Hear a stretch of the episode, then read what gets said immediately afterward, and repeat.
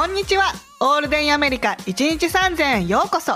このポッドキャストは、陽キャパリピのあさみと、平和ことなかれ主義の豆と陰キャ闇人間のしまきのアメリカに住んでいるということだけが共通点の私たち3人がお送りしています。よろしくお願いします。よろしくお願いします。お願いします。今回も豆ちゃんはお休みということで、しまきと私あさみの2人で寂しいのですが、楽しい時間をお届けできればなと思います。えーここで私たちから皆様にお知らせがあります。なんと、オールデイアメリカが音声プラットフォームの voicy.jp からも聞いていただけるようになりました。イエーイイエーイ voicy.jp では皆様と直接交流ができるので、さらに深く関わっていけることを楽しみにしています。今後ともどうぞよろしくお願いします。お願いします。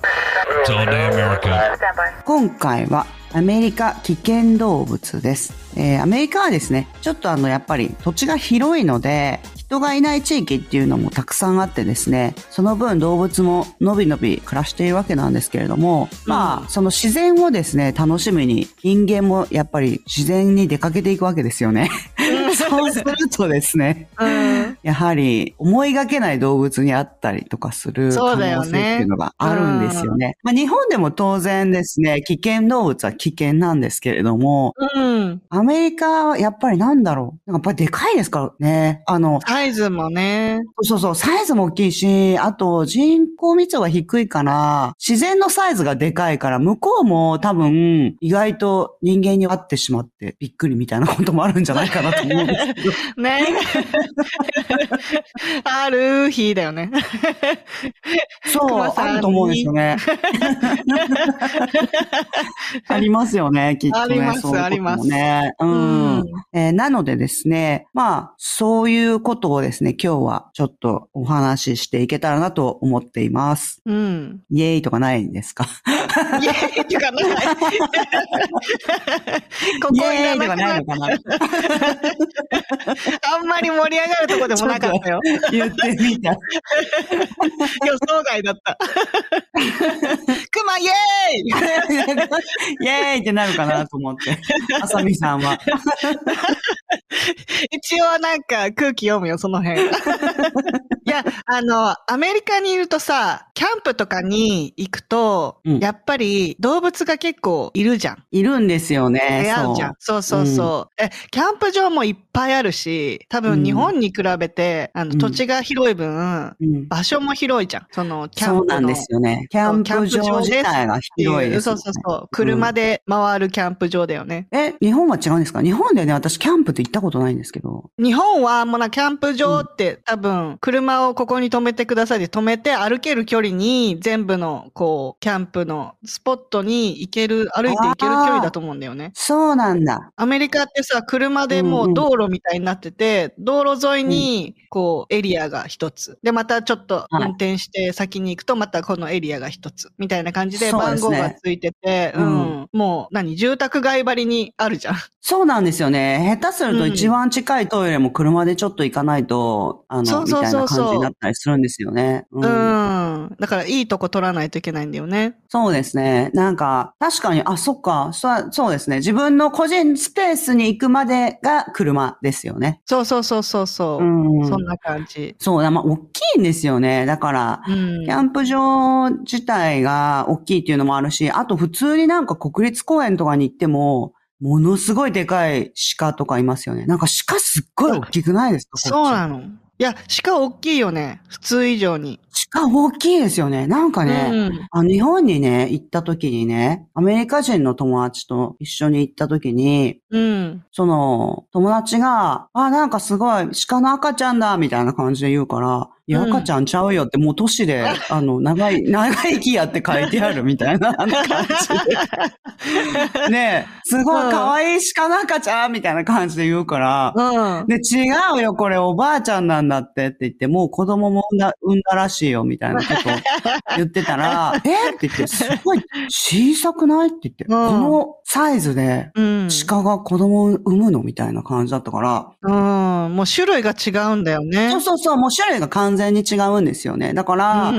なんかこっちの人って、なんか鹿の中でもなんかまたものすごい大きいのいるじゃないですか。なんかよくわかんないけいるど。。だからさ、アメリカはさ、今ほら、うん冬は鹿のシーズンだから、道に飛び出してくるじゃん。うんあ道路に。冬が鹿のシーズンなんですか？それが知らない。そうそうそうそう。なんか、うん、どういうこと？鹿は一年中生きてるでしょでも。一年中生きてる。るんだけど、うんうん鹿ってはい寒くなってきた時期がメイティングシーズンなんだって。あ、あの、つがいを見つけるときっていうことですね。そうそうそうそう。で、うんうんうんだから、あの、めちゃくちゃ生まれる？なんつうの？あ数が増える？あ。あ、そうなんだ。そうそうそうあ、あとなんかじゃあ多分、ご飯を探すにも、多分もっと、そうそうそう広いところまで移動してるんですよね、多分ね。そうそうそうそうそういうことね。そう。だから、その、その時期になると、もう道路はいにいっぱい飛び出してくるわけよ。で、うんうんうんうんやっぱ高速道路とかもね、森の横とかに高速道路あるから、はいすごいスピード出してくるとこに飛び出てくると、もうすごい車が、ないね。うん。うん、廃車になるぐらい破損するよね。え、もう交通事故、他の車とぶつかったとかと同じぐらいのレベル同じぐらい。そううそうそうそうそうそう。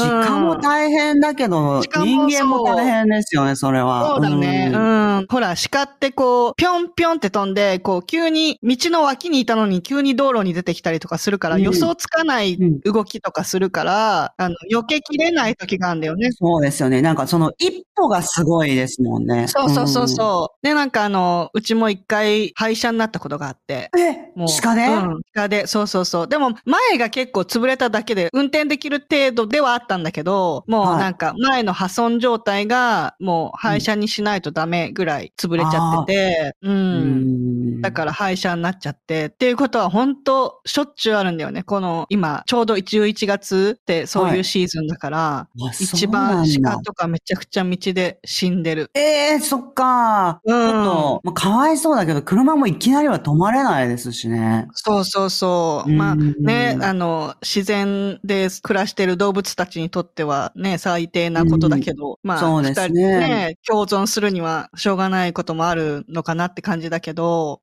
だからちょうどその鹿が増える時期に、南部だと、こう、ハンティングシーズンって言って、はい。今、あの、ハンティングシーズンですよそうそうそう。うん。うん、今が、あの、狩猟時期ですよって、このエリアははい狩猟していいですようんうん。この期間一番狩猟に向いてる時期なので、どうぞみたいな時期があるのよ。はいはいはい。うん。で、それのハンティングシーズンが、まあ、場所によっても変わるんだけど、この辺だとちょうど今がハンティングシーズンで、で、うん、なんか、日本人からしたらね、そんな、ハンティングなんてひどいっていうイメージあるかもしんないけど、うんうん実は、これは、その、さっき言ったように、数がめちゃくちゃ増えるから、はいはいはい。ハンティングすることによって、こう、うん。ちょうどいい数が保ててるっていう話なんだよね。ああ、だってめちゃくちゃな数の人が、あの、いてやるわけじゃないですもんね、多分ね。そうそうそうそう。もう、うんあの、ハンティングのね、あの、免許を持った人がそうですよね。やるわけだから、うん。うんうん人数も限られてるしっていうことですよね。そうそうそうそう。えー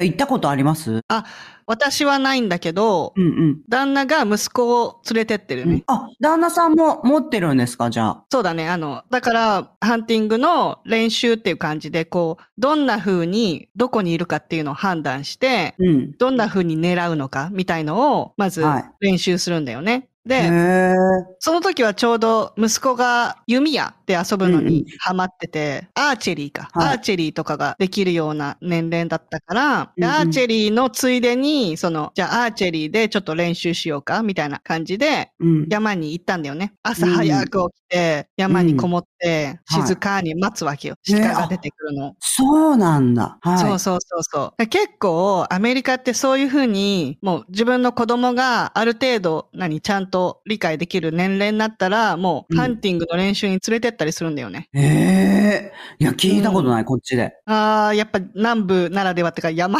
山の方ならではなのかな。山っていうのは、うん、大きいかもしれないですね。うんこの辺りでは、うん、聞いたことないですよ。その、キャンプは聞くけど、うんハンティングは、私の今まで会ってきた人たちは、あの、いや、聞いたことない。ああ、やっぱそうなんだね。はい。うん。そう。だからこの辺だと、もう、ある程度理解できるようになったら、その銃の使い方もちゃんと教えて、はい、はい。でやっぱね、あの、銃がある以上、ちゃんと知識として知ってもらう。逆に、もう何も知らないで銃触っちゃって、うん。っていう方が危ないから、ね、うん、そうそうそう。だからしっかりこの銃の仕組みから教えるどうやって作られてて、うん。どうすると弾が出てくるのかみたいなのまで、しっかり教はいえるからこそ、その、うんどんだけ銃が危ないかっていうのも学ぶし、うん。で、ほら、勝手に遊んでね、触って撃っちゃえとか、そういう風にならないわけよ。うんうんうんだから結構、あの、こっちは物心ついた時から、その。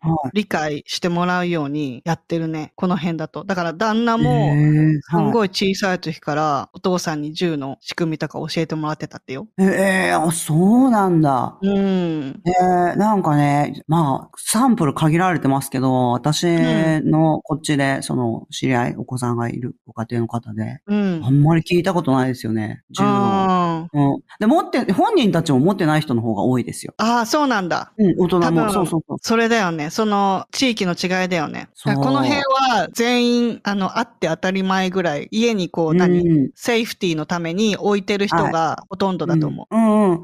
で、あっても、それはなんていうんですか？ロックアップしてあるんですか？ロックアップして、そう、ロックの、もう手が届かない。子供の手が届かないように、鍵かけてある。うん、鍵かけて置いてあるっていう感じ。なるほどね。うん。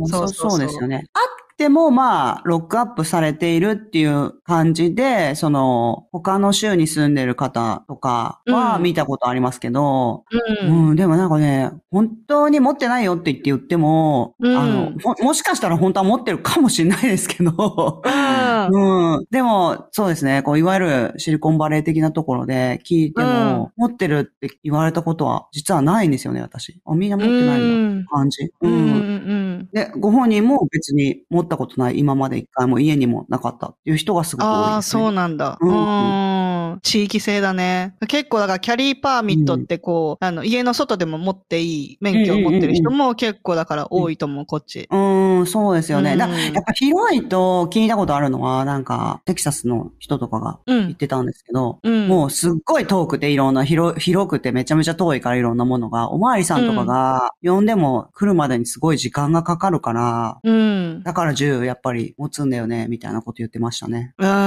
そうだね。いろいろ。うん。まあ動物とかじゃなくて、やっぱり、その普通防犯上、やっぱり遠いから。ううんん、そうなんだよね。で、まあ遠いから余計に、あれってことですよね。そういう、やっぱり動物とかもいるっていうことですよね。危険動物も。出てくるってことだよね。そう、いや、出てくるってことですようん。いね。いやちょっとね、はい。この道路に出てくるシリーズで言うと、あの、うんこの辺ね、スカンクもめちゃくちゃ出るんだよね。ああ、わかる。スカンクはね、この辺でもね、いる結構。うん。危険っていうか、臭さが危険。めちゃくちゃ臭いよね。でもあれが好きって人もいる。いや、あの匂いがいますよね。あの匂いいるいる結構好きっていう人。そうそうそう。んで、うちね、一回、うちの猫が家の下に逃げちゃって、はい。で、なんか、たまたまね、家の下でスカンクと出会ったみたいで、えー、そう。で、なんか、た家またまの真やられた。そう。なんか、スプレーされる前に、あの、はい彼女は逃げれたから、彼女は大丈夫だったんだけど、よそう。でも家の下がスプレーされるってことは、うんアメリカの家ってさそう、何？ヒーターとか、通気口が、うん、そうそうそう。が下にあっ、繋がっててるから。そうそうそう。空気の入り口が床にくっついてんだよね。そこから、いやっぱ匂いが家中に、めちゃめちゃ広がって、そう、うんで、なんか調べたら、うん。ビネガーを、お酢お酢ね、をお酢。うん。うん、こう、近くに置いとくと、そのお酢がその匂いを取ってくれて、まあ、すぐには消えないけど、うん最低やっぱ一週間ぐらいかかるけど、ある程度は吸ってくれる。そう。だから、強烈ですよね。あの、スカンクの。そう、うん全部の通気口にカップにあのお酢を入れてうん置いて、まあうん一週間ぐらいかかったけど、なんとかまあ、うん匂いは消えたね。ああ、よかったですね。うん、あれはももう大変。悪夢それう、そう。いや、私が聞いたことあるのは、あとやっぱり家の犬がうん。スカンクにやられバーってたかけられちゃって、うんもう犬がもう強烈な匂いなんですって。うんで、しかも、その犬も自分でなんかもう匂いとかよくわかんなくなっちゃってるから、パニックで。わかるわ。そりゃそうパニックになる何が起きてるんだわ。何が起きてるんだみたいな感じで。犬にとってはね、やっぱりすごい大事な嗅覚の情報が。そうだよねよくわかんないことになっちゃうから。なんか、か目くらましにあったみたいな感じですよね。だよね。う本当にん、うんほんとそう、ほんとそう。いや、でもさ、あの、さっきもキャンプの話したけどさ、島木、はいあの、熊に出会ったんでしょマジで。そうなんですよ。いや、本当にね、もうね、どうかしてるって思うんですけど、留学生時代のすっごく仲の良い友達が、うん。あの、今は別の州に住んでて、でうん結婚してお子さんがいるんですよね。で、今年の夏休みに、あんまりなんか、夏休みらしいことをしなかったから、ちょっとどっか連れて行こうと思ってるんだよねって言ってたんですよ。うんで、あ、そうなんだって言って。で、ちょうどその電話があった時に、あの、旦那さんがなんか2週間海外出張でいないっていう状態だったんですよね。うん。で、まあ、ワンオペで大変だから、でも忙しいから、この際ちょっと休みを取って、子供とどっか行こうかなって思ってるんだよねって言って、言われて、で、ちょっと島木も来ないって言われたんですよ。うんで、あ、じゃあ行こうかなと思って。で、彼女のはね、ご実家がね、カリフォルニアなんですよね。うん。で、じゃあ車でそっちの方に運転していくって言うから、あ、わかったわかったって言って。じゃあ途中でキャンプでも行こうっていうことになって、私はそっち方面に運転して行って、うんで、カリフォルニア内ですけども、すごい山の方ですよね。ちょっと私、ものすごい方向音痴だからどこって言われても全然わかんないですけど。どっかね。どっかの山ね。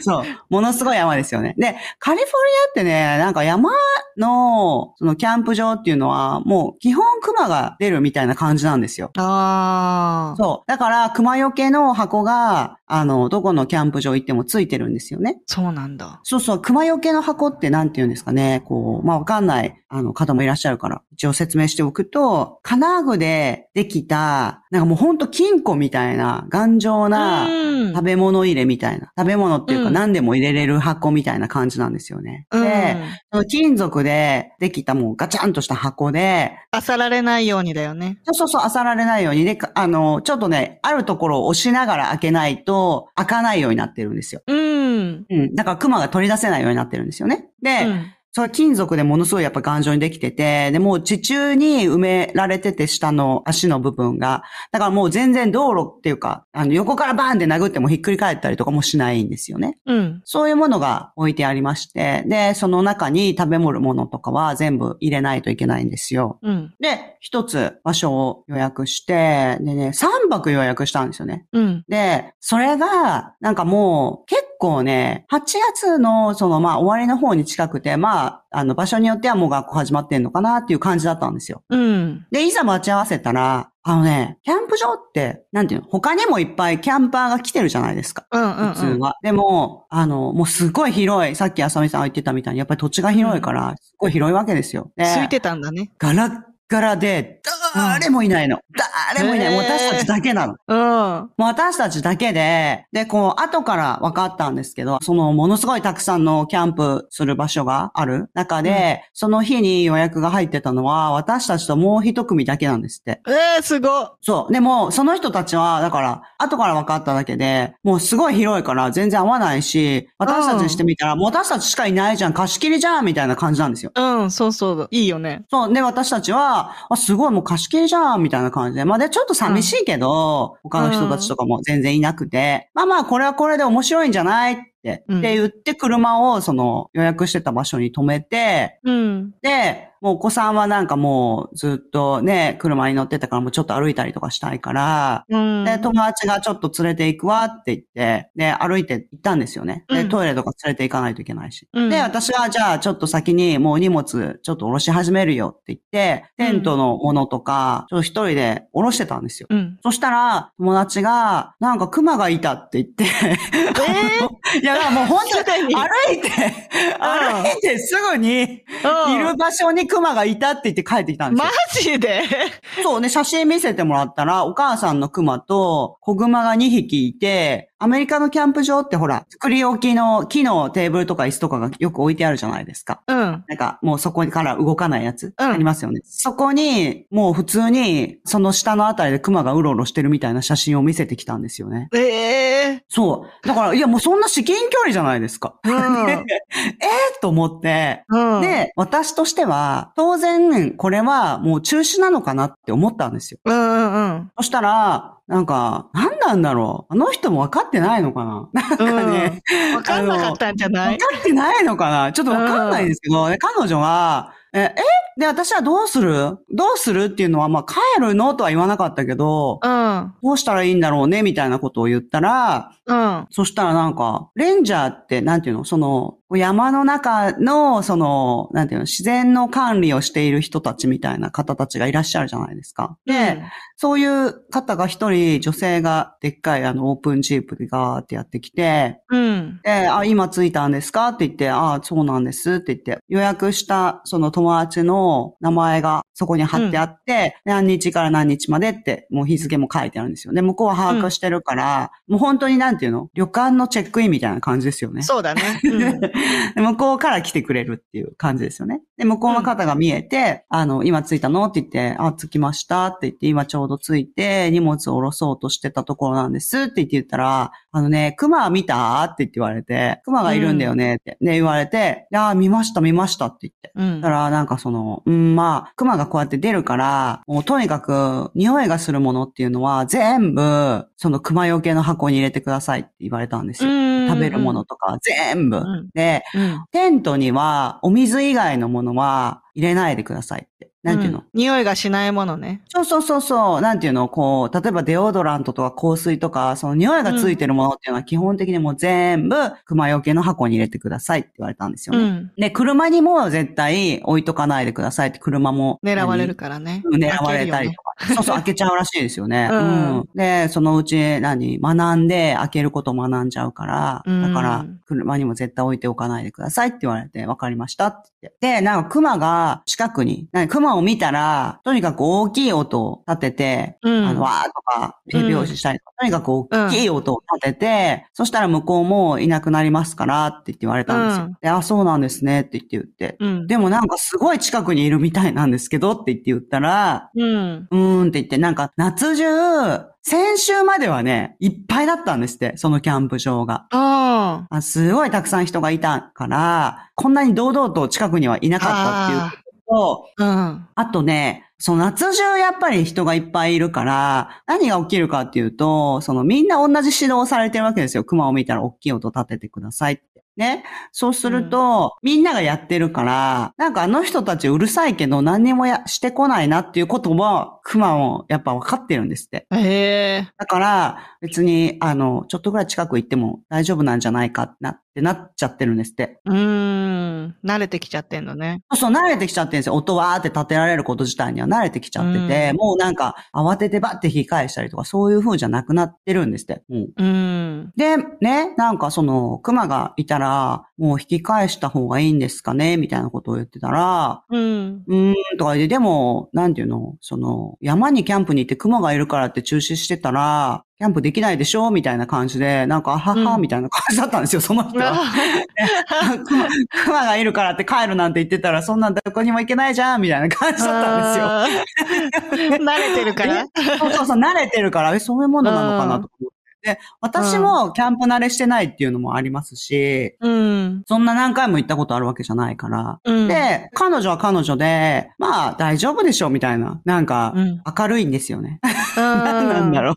で、その日はもうそのまま、そのご飯とかは、とにかく、食べる時以外はもう全部その熊よけにしまってくださいって言われたから、もう全部、もう食べる時だけそこに集中して、もう終わったら全部綺麗にして、その後、全部その、何、使ったものは、熊よけのものに入れるんですよね。うんで、もう車も全部見て、その、ちょっとでもなんか、匂いがあるものないかみたいな感じで、もう全部探して、熊よけの箱に入れて、うん、で、もう、その友達のお子さんが着てるシャツとかも、ご飯とかがついちゃってるかもしれないから、食べたものが。だからそれももう脱がして着替えて、その服とかも全部熊よけのものに入れて、で、うん私たちテントで寝てたんですよ。うん。そしたら、なんか早朝にガサガサガサって来て、て、ね、その金属の、その熊よけの箱をね、カチンカチンとかでなんか一生懸命開けようとしてる音がするんですよ。うん。で、そのテントからね、そうだな結構近いよね。もう、8歩ぐらいですかね。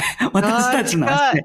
8歩ぐらいのところに、その、うんガサッガサっていう、なんかもう明らかに大きいものが歩いてるして、なんかこう、うーんとか聞こえる。あの、息してる音が聞こえて、で、うんカチーンとかチーンとか言って、なんかとにかくその、金属のものを開けようとしてる音がするんですよね。うん。で、あ、熊やってなって、うん、で、もう友達とお子さんも爆睡してるんですよ。でいや、なんで 寝てるのこれ。余裕か。でまあ、お子さんはまだわかるじゃないですか。それがどういうことを意味するのかわからないから。うんでも、友達も爆睡してるんですよ。いやいや、なんかほら、うんお母さんってさ、あの、あれじゃラないの？スリーパーだよね。結構気を張って寝てるよね。思ったんですけど。うん。まあ、あの、まあでも長い間運転して、彼女も彼女で疲れてる疲れてるよねうんそうそうそう。で、なんか私、そうは言っても音立てないといけないから、と思って、うんででも二人ともぐっすり寝てるところ悪いけど、あの、で彼女だけ起こして、ちょっと、ちょっとあんたみたいな感じで起こして、うんで何？とか言って起きてね、ほら、熊がいると思うって言って言ったら、うんマジ？って言って言うから、ね、他にだって、あの、人がいないから、ここしかないわけですよね。食べるものとかの匂いがする場所は。だから、うん熊だってはもうまっすぐそこ来るわけですよ。うん。で、私はね、あの、車のあの、鍵を持ってて、私の車が古いから、普通にあの、パニックボタンとかがあるんですよ。今時のおしゃれなカードキーみたいなやつじゃなくて、あの、パニックボタンがあるから、そのパニックボタンを押して、で、明日もうなんか、すごい音立てるじゃないですか、わーとか言って。うん。わーってなって、で、それをしばらくそのまま、なんか、つけたり消したりっていうことをしてたら、うんうんうん。なんかもう、足音で、タッタッタッタって、なんか、ザッザッザッザッってなんかちょっとこう、急いでいなくなった音がしたんですよ。うんうんうん。だから、あ、いないいないと思って。で、それがね、朝の5時とかぐらいだったと思うんですよね。うん。で、その日は大丈夫だったんですよ。うんで、なんか、あそうか、また熊が出たら、まあ、音を立てればいいって、こういう車のパニックボタンとかやっぱうるさいからいいかなって思ってたんですよね。うん。2台あるし、まあ、2台ともパニックボタンいつでも押せるようにしとこうってやって、で、2泊目ですよね。で、3泊予約してあるから、うん 2泊目がありますよね。で、2泊目にまた寝てたんですよ。そしたらね、次の日はね、もうね、寝始めてね、その12時にもなってないぐらいの時、11時ぐらいの時うん。に、また、カチン、カチンって 音がしたんですよ。あで、またやって思って。うんで、今度は2台ともまた、車のパニックボタンを押したんですよ。あ。うん。そしたらやっぱ案の定、うん。同じ、まあ、熊にしてみれば、それもまたよ想定内ですよね。また音がわーわーわーわーあの、なんかああの、あそこにあるものから大きい音がするっていうもう前日やってるから、頭いいんですよね。あ。慣れで、ちゃうんだ。そうそうそう、でも想定内だから。うん。でね、ちょっとね、またタッタッタッタってどっか行ったような音はしたんですけど、うんうんうんうん。車のパニックボタンを止めると、帰ってくるんですよ。その足音が。タッタッタッタって戻ってくる。で、あ、ちょっと違うなって。うん。向こうも思ってるし、こっちも思ってますよね。うんうん。でね、結構大きいテント、あの、私はね、人からもらった、なんか10人とか 入れるんじゃないっていう大きいテントで寝てたんですよね。うん。そしたらね、なんかね、テントの中がね、二つに分かれてて部屋みたいになってるんですよ。うんうんうでん。、あの、大きいから、ね、一つ私たちがその寝てた側のところに、なんか、もうほんとそこにいるなっていう息が聞こえるんですよ。クンクンクンクンしてる音が聞こえて。怖っ。うん。そう。で、あ、ダメだって思って、でも、その、うんお子さんとお母さんに真ん中に、なるべく真ん中に行くように行って、うん。で、なんかクンクンクンみたいな音がするから、うんなんかそっち、そこの方向に向かっておうるさくしろってもう言われてるから、こっちは。もう、クマーとか言って、私、どうやって、クマーとか言って、ほらとか言って、向こう行けみたいな感じで。なんかそう、ね、あの、もう大阪弁ですよね。もうそうやってやっぱり、うんあの、標準語でどうやって怒鳴ったらいいかよくわかってないから、オラとか言って、うん。人間追い込まれると、追い込まれると何するか分かんないよね。で、なんかもう本当に、でも、まだいるんですよ、そこに。うん。で、あの、熊のあの、顔のあの、ほら、鼻とかの、なんていうの、出てる部分あるじゃないですか。前に出っ張ってる部分。あれがもうわかるんですよ、形が。テントにこうギュッて押されてて。嘘でしょ？ここやだっていうのが分かったんですよ。で、電気つけない方がいいかなと思ってつけてなかったんですけど、うん。あの、つけたんですよ。パって。うん。で、つけて、なんか自分、あの、熊が影を見るかどうかはわかんないですけど、なんか自分がでかくなるよ、見えるように、後ねろに置いて、そうそうそうそう。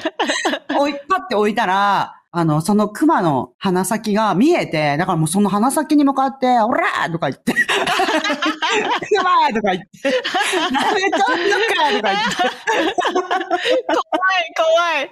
怖い、怖いですけど、いや、もうどっも、あの、私も怖いんですけど、うん。やるしかないよね。やるしかないですよね。で、うん。そうしたら友達も最初は怖くてもう動けないっていう風だったんですよ。えー。でもう動けないって言って、あの、もう真ん中で固まっちゃってて、うん。そしたら、なんかだんだん彼女も、何？勇気が出た。慣れじゃないですけど、ちょっとそうそう、私がそうやってずっと言ってても、うん。あの、意外としつこくいるから、うん。なんか、彼女も、どうとか言って、すごい大きい声で、なんか、go away! とか言って、なんかもう、バーって怒鳴り出して、うん。二人でワンワンやってたら、その、お子さんも、子供も、友達の子供も、どう？とか言って、言い出して、でも、お母さんはだからあれですよね、もう、いわゆる、あの、フォーレターワーズ何なんか F から始まるフォーレターワーズとかも、お子さんいるのに使いまくって、必死。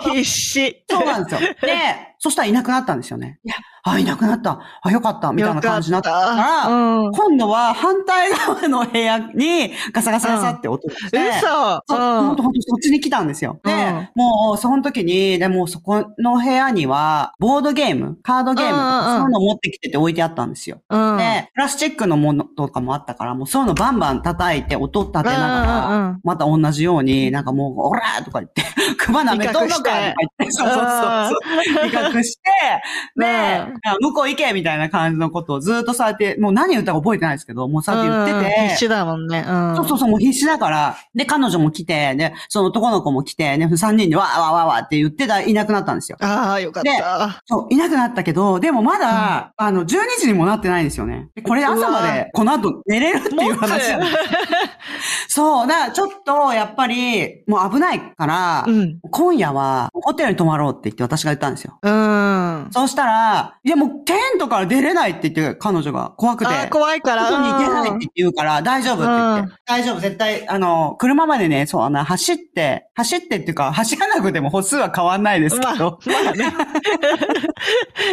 歩数は変わんないけど、そうだな、2、30歩って感じですよ。うん。で、パニックボタンをつけて、うんうんうん。車をワンワンワンワン音をさせながら、そこに向かってに、うん。うんそこに行って、で、私が開けて、もう、あの、ギリギリまでここまで寄せてくるから、うん。もうすぐ乗って、乗れるようにうんうんうん。待っててって言ったんですよね。うん。そしたら、いやもう行かないでって言うから、行かないで、一人、一人にしないでみたいな感じだから、うん。ねどうしようと思って、ね、うん。あの、絶対大丈夫って言って、その、うん。熊も怖いはずだから、うんそうだよね。で、しかも大きい音がするし、でも今も絶対熊も怖いはず。熊もお子さんがいると。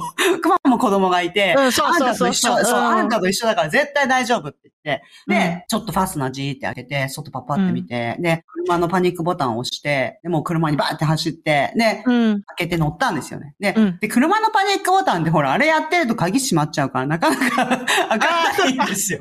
そうだ。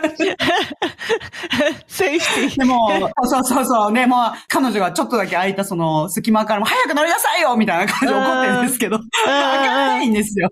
うんうん。で、でも、ようやく止めて、で、もうバーって乗って、でもいないから、熊。うん。だから、大丈夫、いないって言って、クリアだって言って、で、その、もう車、ドア開けた状態で、横に乗り付けて、うんそしたらもう彼女が、もう子供乗せて、自分も乗ってっていう風になったんですよ。うん。まあ、その夜中にですね、もう、キャンプ場からバーって出てって、うん。で、ホテル見つけて、うん。で、そこに泊まったんですよね。うん。で、そこはやっぱりこう、携帯電波とかも全然届かないから、うんうんうん。でも、まあちょっと出てしばらく走ればね、あの、うんありますから、うん。で、ホテルまで運転してって、で、もう、ホテルで、いやー、最初からこうすればよかったよね、とか言って 彼女が言ってて、もう、キャンプじゃなくなっちゃってんじゃん。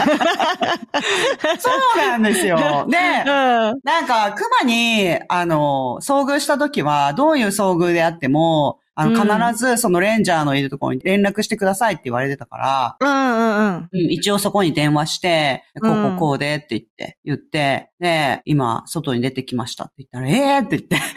うんうんうん。で、次の日、そこに戻って、うんうんうん。もう、キャンプを何、片付けないとだよねそうそうそうそうそう。うんでもう、全部車に詰めて、で昼間だったらね、そんなにやっぱ向こうも近寄ってこないから、うん。で、車止めても、でもバーって大急ぎで片付けて、うん。で、大急ぎで全部車に詰めて、うん。で、怖かったねって言いながら帰ってきたっていう話なんですけど、いや、怖いよ。そそんなんでなんか、鼻とか見えちゃうから、そんな近くまで。そううん。で、もう、だから普通に手とかバンバン叩きながら、パンパンとか叩きながら、おいみたいな感じで熊に向かって。うん。で、なんかね、レンジャーの人たちがいる、そのなん、なんかビジターセンターみたいな、あるじゃないですか。うん。その、案内所みたいなやつ。うんうんうん。で最後にそこ寄ったんですよ。うんで、案内所に寄った時に、なんか熊のすごい、本当の熊のいわゆる剥製が置いてあってむちゃくちゃでかいんですよ。うん。で、普通に出会う熊はこんなに大きくはないみたいなことが書いてあって。ただこれも同じ種類、同じアメリカンベアっていう、うんアメリカンベアっていう。よくいるうんそうそうそうそうそう。まあでも基本的におとなしいので、うんあの、そんなになんか攻撃的ではないですよ、みたいなことが書いてあって、あ、そうなんや。脅せば大丈夫。そうそうそう、向こうもやっぱりあの、戦いたいわけじゃないから、あの、んうん、避けてくれますよっていうことが書いてあったんですよね。そうなんだね。うん、まあそりゃそうなんで、そうだろうなとは思いますよ。でも、うんあ、の、ね、そういう種類だからきっと一般的に広い位置に分布してるんだろうなとは思うんですけど、うん。そうそうそう。それで、なんかこう、レンジャーの人たちに、こうこうこうでって言ってね、もうそのお子さんもすごい怖かったですよね。大人二人がわーわー言ってて、そっちが怖いのかもしれないけど、まあでも熊が出て怖かったっていう話をしてた時に、うん。なんか、あそうなんだって言って、あ、なんかこれ記念にどうぞみたいなやつでくれたのが、その子供用のなんか塗り絵の紙みたいなやつをもらったんですけど、うん。それはすごいなんか可愛らしい熊の絵が描いてあって、いやちょっと、今の私たちの話聞いてたって思った。これやるから、したあの、文句言うなよ、みたいな。そう。私たちの言うこと聞いてましたみたいな感じだった。でもね、なんかね、テントもね、なんていうの？あの、熊のあの、なんていうの？肉球の跡みたいなやつがね、テントに結構ついてたんですよね。ええそう。で、一部もうね、軽く触れたんだろうなっていう感じなんですけど、うん。あの、私たちが中にいた感覚で、私たち知ってるじゃないですか、その熊がいて。うんうんうん本当にクンクンやってて、軽くその辺にいるみたいな感じだったんですけど、うん。あの、一部ネットみたいなところも全部ビーって破れてましうわたね。、やば。いうん、びっくりした。やだ、ホテルに泊まってよかったよね。そうそうそう。もう熊に下見たら、本当に軽く撫でたぐらいの感じだけど、うんうんうん。バーってもう破れてるわけですよね。びっくりしましたよね。うんいやーでも本当よよかった、無事に 抜け出せて。ほんとほんと。いやもううんね、しばらくキャンプ行くことないなって思った。ね。